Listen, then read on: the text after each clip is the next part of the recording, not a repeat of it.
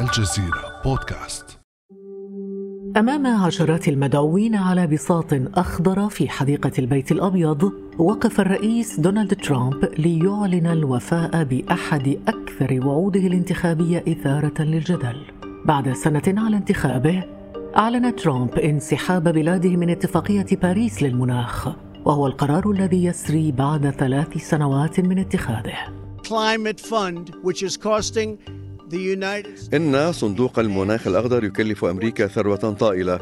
الانصياع لكل مطالب اتفاق باريس وللحواجز التي وضعت على قطاع الطاقة بموجبه سوف تكلف الولايات المتحدة نحو مليون وسبعمائة ألف وظيفة بحلول العام 2025 سبق لترامب أن وصف الاتفاقية بأنها صفقة سيئة للأمريكيين. رمى ترامب نتاج أربع سنوات من التفاوض والعمل الدؤوب خلف ظهره بجرة قلم. ولم تثنه المناشدات الدولية والمحلية عن قرار الانسحاب. فما الذي تلزم به الاتفاقية الولايات المتحدة؟ ولماذا خرج منها ترامب؟ ولماذا وعد الرئيس المنتخب جو بايدن بالعودة إليها؟ وكيف أثر الانسحاب الأمريكي على الاتفاقية؟ بعد أمس من الجزيرة بودكاست أنا خديجة بن جنة.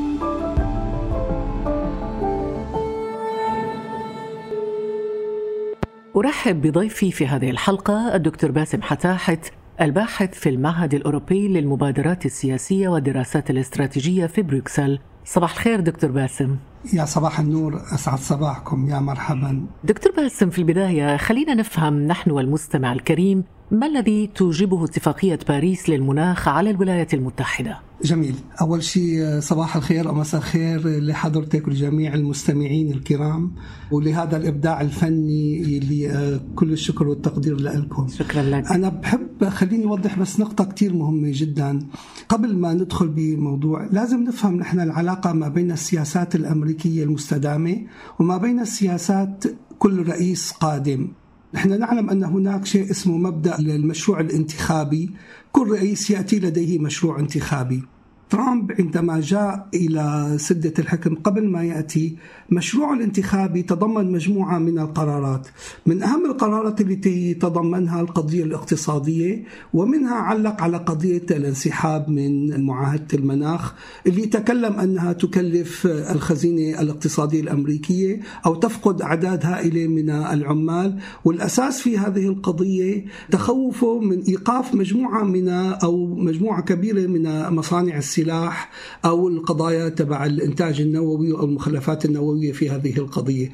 ولذلك ترامب تقدم بهذا المشروع لكي يظهر لجمهوره أنه هو قادم ليعيد المنظومة الاقتصادية القوية لأمريكا. ولذلك أطلق في مشروعه برنامج أمريكا اولا. سنرى كيف أن ترامب تعامل مع هذا الملف في قضايا عديدة منها قضية الصين قضية الهند قضية الاتحاد الأوروبي وهكذا. ولذلك هذه الاتفاقية بالنسبة للعملية الاقتصادية لسيد ترامب فقط هي عملية رابحة. لكن بالنسبة لسياسات الولايات المتحدة والخروج من هذه الاتفاقيات تولد كارثة كبيرة جدا لأنه لا ننسى أن هذه قضية الاحتباس الحراري وما قرره كثير من العلماء الاحتباس الحراري أن أمريكا إن لم تتوقف ستزيد في بما يعدل 0.3% حول زيادة قضية الاحتباس الحراري. إحنا نتكلم بهذا الموضوع عن مشكلة هائلة مشكلة نسميها تصحر في قضية الزراعة مشكلة التلوث البيئي الموجودة مشكلة التغير المناخ الطقسي مشكلة مجموعة من المناطق في دول العالم قد تذهب في إطار عدم إمكانية العيش فيها خلال فترات زمنية قادمة. ولذلك إحنا اليوم ما نتكلم عن هذه المعاهدة بقضية أن هذه المعاهدة والمباحثات التي جرت فيها حديثة هي المباحثات بدأت في عام 1997 وأمريكا شاركت بقوة في هذه المحادثات. طبعا تم توقيع البروتوكول عام 2015 لكن قبل 2015 كانت هناك كثير من المحادثات في قضايا الأبحاث العلمية أهمية هذه المعاهدة. ولذلك الموقف الأمريكي أو موقف دونالد ترامب بالأخص خلينا نسميه موقف مؤقت وليس موقف دائم. نعم ولكن لماذا وصفها بأنها صفقة سيئة بالنسبة للأمريكيين دكتور؟ نعم وصفها صفقة سيئة من الناحية الاقتصادية ولكن هو عدل في نهاية الأمر عندما تحدث عن الاتفاقية أنه هو مستعد من جديد أن يعيد التفاوض في آه، الاتفاقية أن يعيد بنود التفاوض في هذه الاتفاقية. وهذا ما جعل الاتحاد الأوروبي بالذات وبين قوسين أن يعقد اتفاقيات شراكة مع الصين ومع الهند ليقفوا في وجه القرار الرئيس الأمريكي. طيب دكتور التفاوض حول هذه الاتفاقية التوقيع عليها ثم الانسحاب منها ثم ربما الرجوع إليها يطرح سؤال حول أهمية هذه الاتفاقية اتفاقية المناخ. طبعا بكل تأكيد أنا ذكرت قبل قليل أن جميع علماء الطبيعة الآن يتحدثون وبالأخص المتخصصين أن مشكلة المناخ ليست مشكلة حديثة. طرأ الحديث فيها ابتداء من انتهاء الحرب العالمية الثانية عندما وجدوا أن الكميات الأسلحة التي تفجرت على الأراضي بين قوسين في دول العالم خلال الحرب أيضا المصانع الأسلحة وما خلفته من مخلفات النفايات أيضا مصانع الإنتاج النووي وما خلفوا من المخلفات وجدوا أن هناك مشكلة خطيرة جدا جدا قد تصل إلى أن تصبح هناك مناطق لا يستطيع أي إنسان أن يعيش بها غير مؤهلة للسكن أبدا. أيضا تحدثوا عن تغير مناخي رهيب في قضية الطقس ما بين السخونة ما بين البرودة ما بين ذوبان الكتل الثلجية الموجودة. فتحدثوا أيضا عن قضايا كثيرة في قضايا العواصف في قضايا الزلازل في قضايا كثيرة جدا. فوجدوا أن هذه الاتفاقية هي من الأهمية بمكان ليس فقط للوقت الحالي إنما للمستقبل. ولذلك حتى مشروع التنمية المستدامة المستدامة عندما يتحدث عن أهداف التنمية المستدامة نجد أن أهداف التنمية المستدامة موجودة في قضية المناخ بشكل كبير جدا جدا. في جزء كبير منها يتحدث عن قضية الانتباه إلى أننا نحن صحيح نعيش بكل تأكيد نعيش على كوكب في هذه الأيام لكن هذا الكوكب كما قالت ميركل هو الأم هو الحاضنة. إن لم نحافظ عليه فلن نستطيع أن ننقله إلى الأجيال القادمة. فلا يمكن أن نكون نحن أنانيين لكي نستخدم هذا الكوكب ثم نترك الأجيال القادمة في متاهة أو في عاصفة الريح كما نقول. ولذلك هذه الاتفاقية تعتبر اتفاقية أم. نعم. دكتور بالنظر إلى هذه الأهمية البالغة لهذه الاتفاقية كما شرحتها الآن يبدو غريبا قرار ترامب الخروج منها. يعني أنا بدي أرجع أكد على ما تكلمت عليه في بداية حديثي أن هناك سياسات أمريكية مستدامة السياسات الأمريكية المستدامة يعني المؤسسات الدولة الأمريكية لا يمكن أن تتخلى عن هذه الاتفاقية. أه، بالعكس حتى ترامب عندما تحدث عن الخروج من هذه الاتفاقية وضع شرطين أساسيين. الشرط الأول قال أنه لا يمكن أن يتعامل مع اتفاقية تضر في مصلحة الاقتصاد الأمريكي. هلأ بين قوسين ليس فقط مصلحة الاقتصاد الأمريكي حتى المشكلة مشكلة النيو ليبراليتي القادمة. هو يتحدث عن المحور الصيني عن المحور الهندي ولذلك هو علق على الاتفاقية بأن الاتفاقية غير عادلة وأن هذه الاتفاقية تعطي الصين والهند يلي هم يعتبرون الدولة الثانية بعد أمريكا في قضية النفايات المخلفه عن قضايا التصنيع وقضايا النووي وشيء من هذا القبيل. فلذلك هو تحدث عن قضيتين أساسيتين تحدث عن قضية الاقتصاد الاقتصادية لأمريكا كما ذكر هو في برنامجه الانتخابي أمريكا أولا. وثانيا تحدث عن قوى في مستقبل الأيام ستكون منافسة له اللي هي الهند والصين. ولذلك نحن إذا نرى أن الاتحاد الأوروبي عندما رفض هذه الاتفاقية ترامب مباشرة الرئيس الفرنسي تحدث باجتماعه مع رئيس بلدية باريس رئيسة بلدية باريس ورئيس السابق لبلدية نيويورك. تحدث في قضية كثير أساسية أنه حتى لو تخلى ترامب عن هذه الاتفاقية الاتفاقية فإننا سنتعامل مع الولايات على حدة. كل ولاية التي لا تنضم أو لا تخضع لقرار الرئيس في هذه الاتفاقية سنتعامل معها بشكل مباشر. وبنفس الوقت يونكر في تلك الوقت رئيس الاتحاد الأوروبي مباشرة قام باجتماع خطير جدا في بروكسل على مستوى الاتحاد الأوروبي والصين. وكان هذا اللقاء من الأهمية بمكان اللي خلى أيضا بين قوسين. ترامب يزداد عنجهية في قضية أنه يريد أن يعدل في في الاتفاقية أن يقدم بنود جديدة في الاتفاقية للصالح الأمريكي. لكن بكل تأكيد عندما يتحدث عن الخروج منها أنا أريد أن أحدد نقطة كثير أساسية أستاذتي خديجة.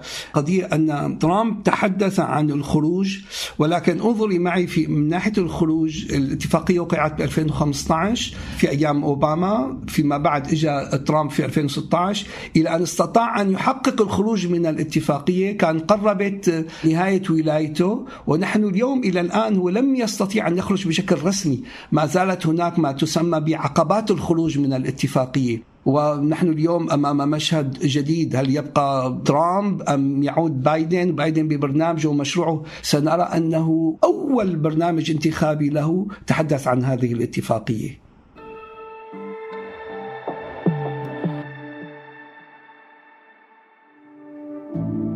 بعد أمس يأتيك صباح كل يوم مع فنجان قهوتك. لا تنسى تفعيل زر الاشتراك في تطبيقك لتصلك الحلقات الجديدة في الصباح الباكر.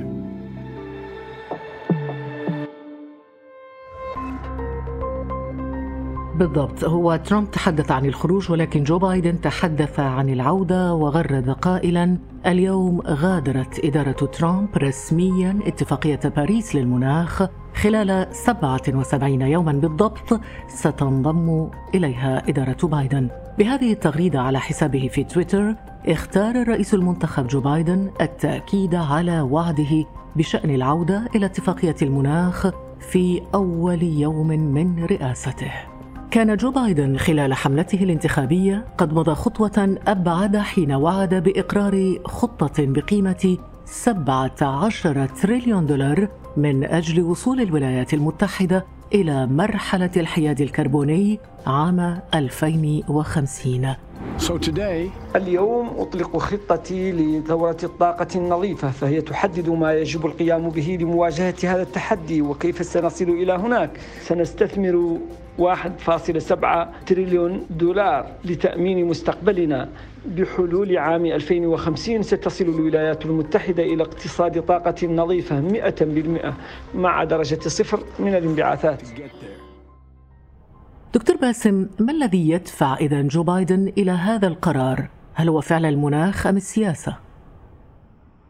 يجب أن نتحدث عن قضية أساسية أن الفرق ما بين سياسة ترامب أنا ذكرت أن الولايات المتحدة لها سياسات دائمة ما بين سياسة ترامب الانتخابية وسياسة بايدن الانتخابية أن ترامب تكلم على أمريكا اولا وجعل كل جهوده في داخل أمريكا وسخر كل العلاقات الدبلوماسية الخارجية إلى الداخل.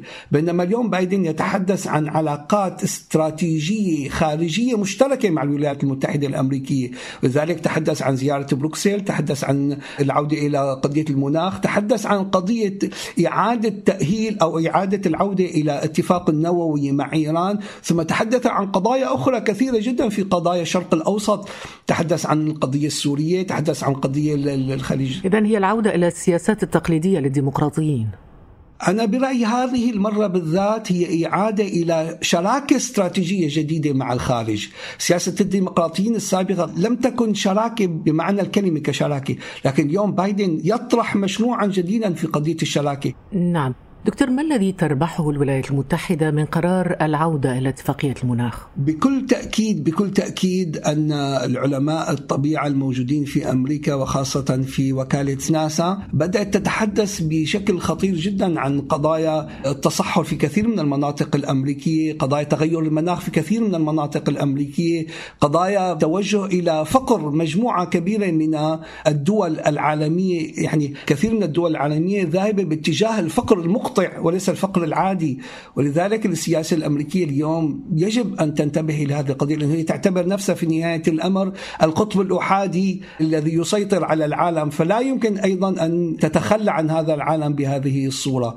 ولذلك بايدن كان أقرب إلى سماع هؤلاء العلماء وهذه التقارير الأكيدة من ترامب في شعاره أمريكا أولا. نعم. هذا ما تربحه الولايات المتحدة الأمريكية من عودتها إلى اتفاقية المناخ ولكن كوكب الأرض ماذا سيربح من عودة أمريكا إلى هذه الاتفاقية؟ أنا ذكرت في بداية حديثي نقطة من الأهمية بمكان أن الدولة الأولى في المخلفات البيئيه هي أمريكا ثم تأتي بعدها الصين ثم الهند ثم الاتحاد الأوروبي فيوم أمريكا تقف يلي هي كما أكد عليه العلماء أن أمريكا إن لم تشارك فسيكون في 0.3% عندما نتكلم عن 0.3% هذا عدد ضخم جدا إذا أمريكا وحدها 0.3% وقسنا إليها بقية الدول إحنا عم نتكلم على سنصل إلى 15 أو 20% معناتها العالم ذاهب إلى الدمار العالم ذاهب إلى مناطق ستصبح بكل تأكيد غير مأهولة للسكن.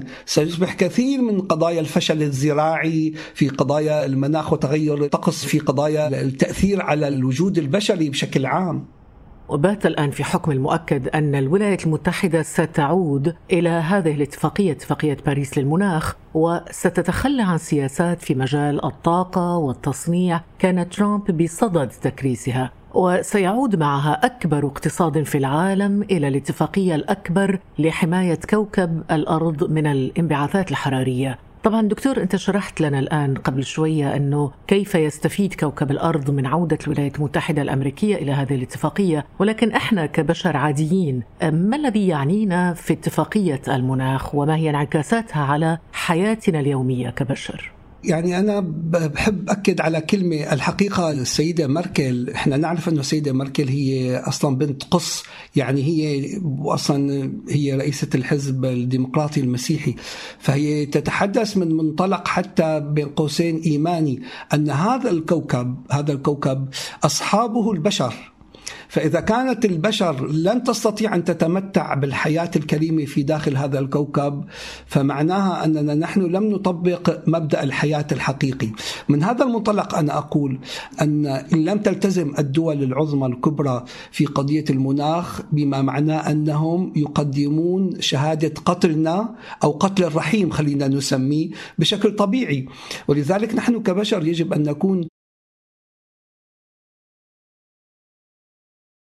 خليني كثير يعني مدهوش بعض الأحيان رغم الحجر الصحي الموجود في بعض الدول الأوروبية أو كثير من الدول الأوروبية لكن منظمات البيئة منظمات اللي هي تدعم اتفاقية المناخ تنزل إلى الشوارع وتطالب بتطبيق هذه الاتفاقية.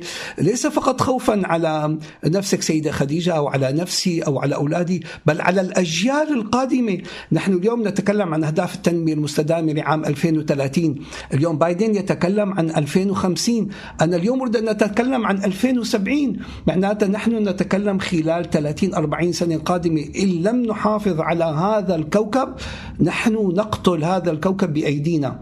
وبهذه الطريقة يعني إذا أحببنا أن نذهب إلى قضية القضاء معناتها نحن قاتلين. فما بالك بإنسان يمشي على البسيطة على وجه الأرض يعتبر نفسه محترم ولكن هو بقرارة نفسه قاتل.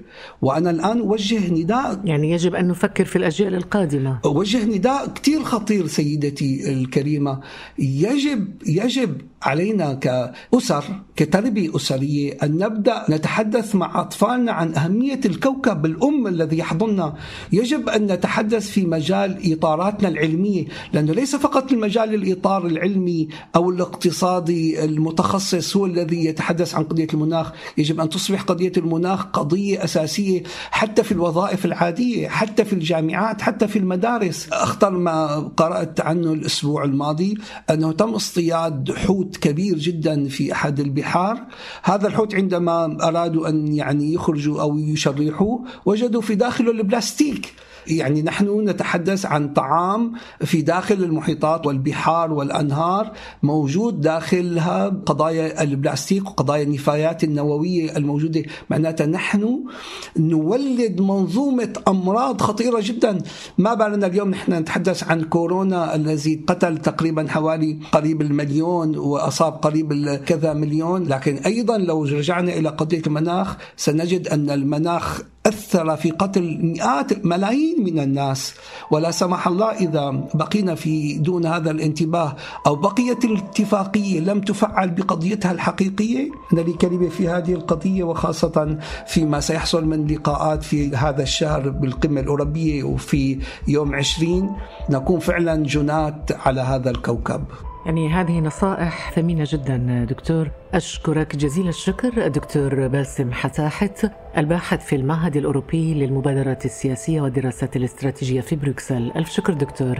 كل الشكر لكم والتقدير والاعتزاز بهذه الرسالة الإعلامية البارزة. شكرا لك بارك الله فيك.